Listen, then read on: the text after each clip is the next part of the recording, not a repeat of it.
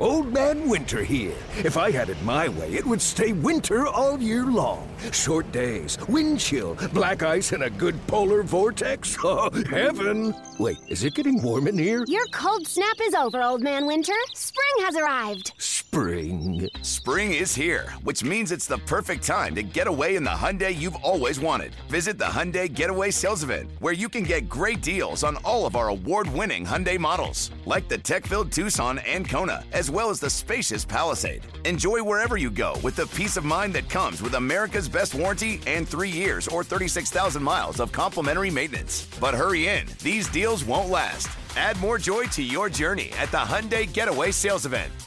Now get 0% APR or up to 1500 bonus cash on the Hyundai Tucson.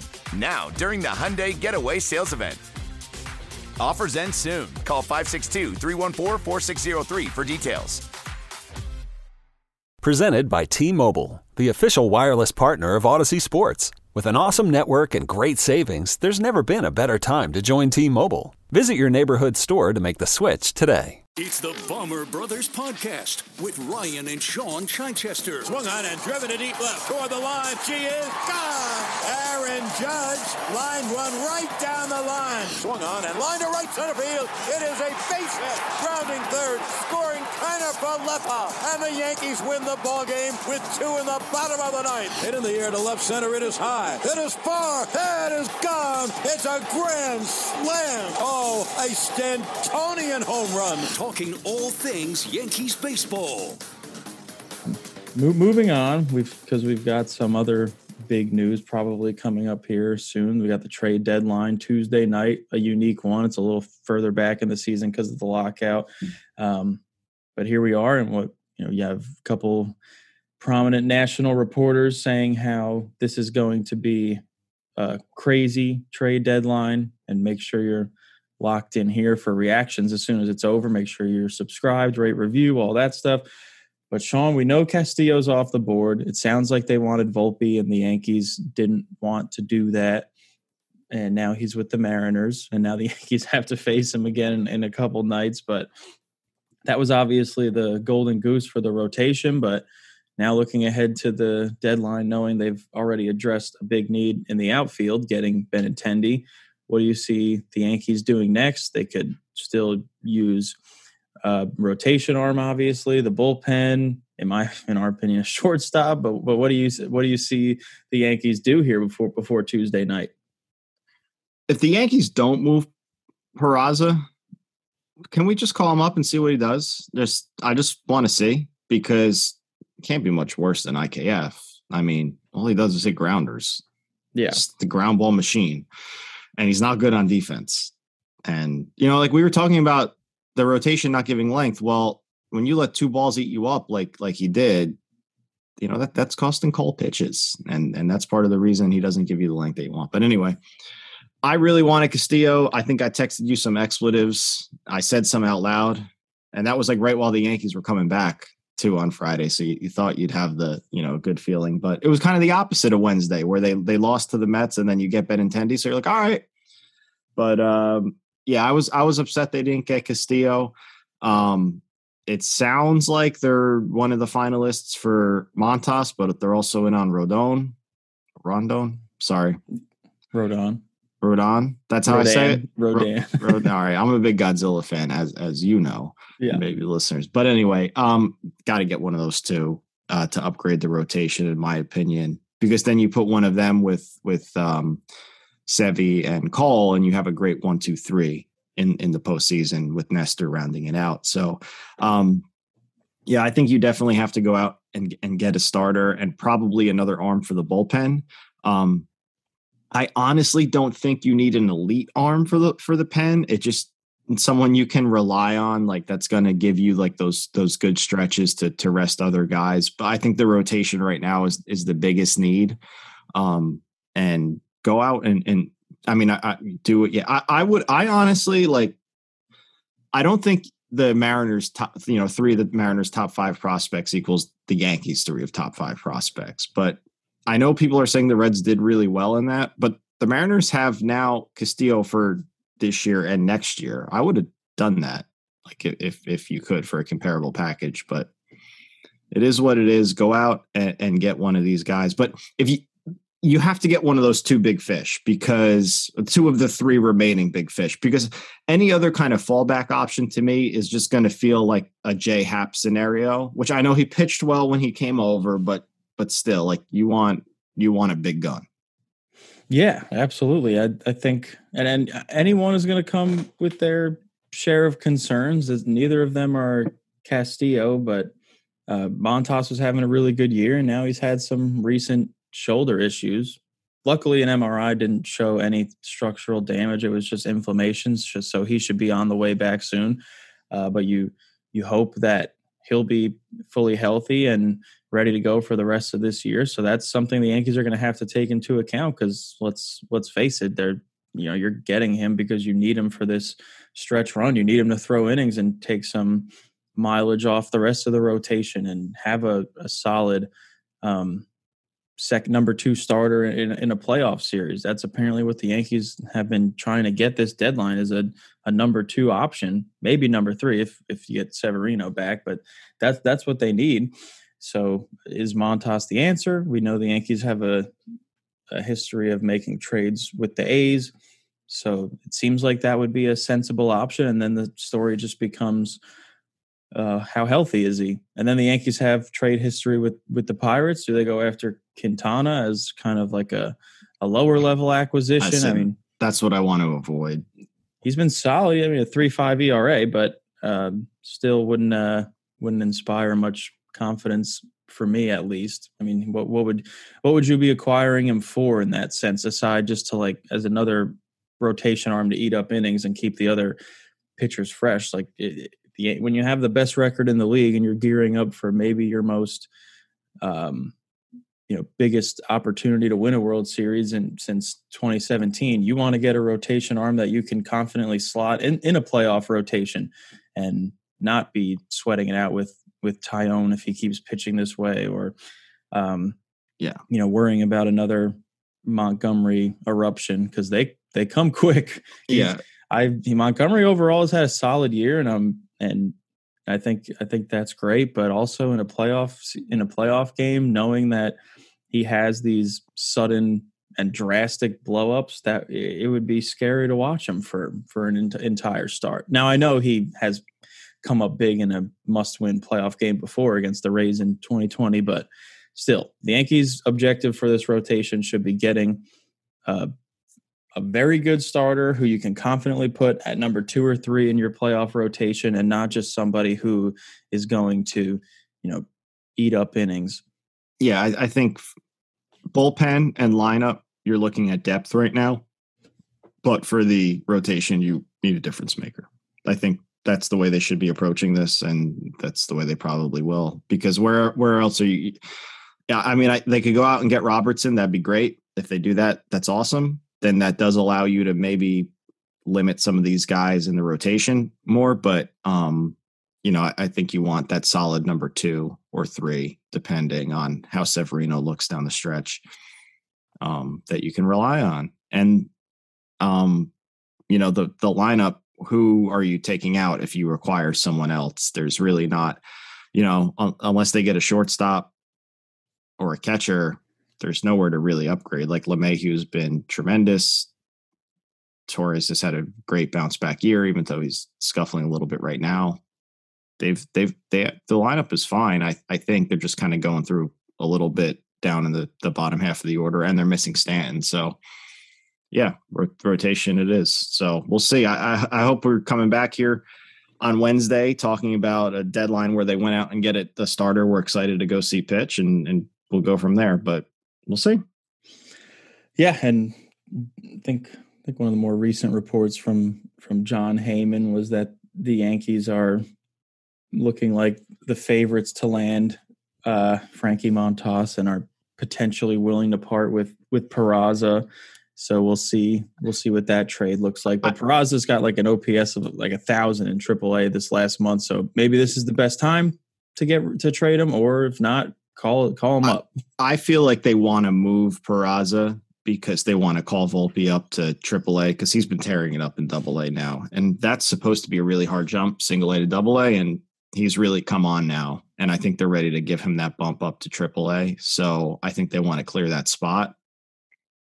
So That's we'll true. see. Yeah, we'll I see. mean, I, if they don't trade him, I want him to. I want him to get a look in the majors, even if he's just because he's hot right now. Yeah, Get get get rid of IKF. I'm you know, he's he's he's get he's not there yet, but I'm close to being tired of looking at him. He's almost on that list. Donaldson, uh, Chapman, and Domingo. I'm all tired of looking at you, and, and IKF is close. Although Chapman's looked okay this, this last couple days. yeah. no, Loaisiga, looked Loaisiga better. looks like he could become, you know, be coming back into the circle of trust here soon. That would be huge if they can get Loaisiga back to form. That would be huge. If Chapman could find his control in any way, that would be huge. And then you hopefully add another bullpen arm. And Heyman also said that David Robertson's on the Yankees' radar, Michael Fulmer, Matt Moore, any of those like more well-known reliever names the Yankees could be in on, or I could absolutely see the Yankees pulling the trigger on a reliever that everyone has to run to baseball reference and then and then gets pissed off when they look at his stats and then in a month he's going to have a you know 0.5 ERA with uh you know 13 Ks per 9 innings and it's another another Cashman theft in the in the relief department so I can see that happening too. Well Yep. Well, looking at his spin rate, everybody will get excited. That'll be the whole thing. Like, oh, he's got a five ERA, but he spins the ball, and then it'll work out because that's that's what the Yankees do well. But before we move on, I was just curious, what's your favorite uh, trade deadline acquisition in your in your memory? Yo, Trey. Kevin, what's up, man? You know, I've been thinking, what would have happened if the NBA never vetoes the Chris Paul trade to the Lakers and we get CP3 in the same backcourt as Kobe in LA? Well, you get a very happy Jack Nicholson for sure. And the Lakers probably win a bunch more championships. CP3 finally gets a ring or two or three, and the Kardashian empire is forever altered. What did you just say? Hey, everybody, I'm Trey Wingo. And I'm Kevin Frazier, and we're teaming up on a new weekly sports podcast from Wondery, Alternate Routes. As former Sports Center anchors and current sports obsessives, we're consumed by all the what if questions that make being a sports fan so excruciatingly fun. If you're like us, then you also live and die on the fallout from every drop pass. Or play call. Each week on Alternate Routes, we'll take a flashpoint in sports, break down what actually happened, then explore every alternate scenario and the ripple effects it would have caused. Follow Alternate Routes on the Wondery app or wherever you get your podcasts. You can listen early and ad-free right now by joining Wondery Plus.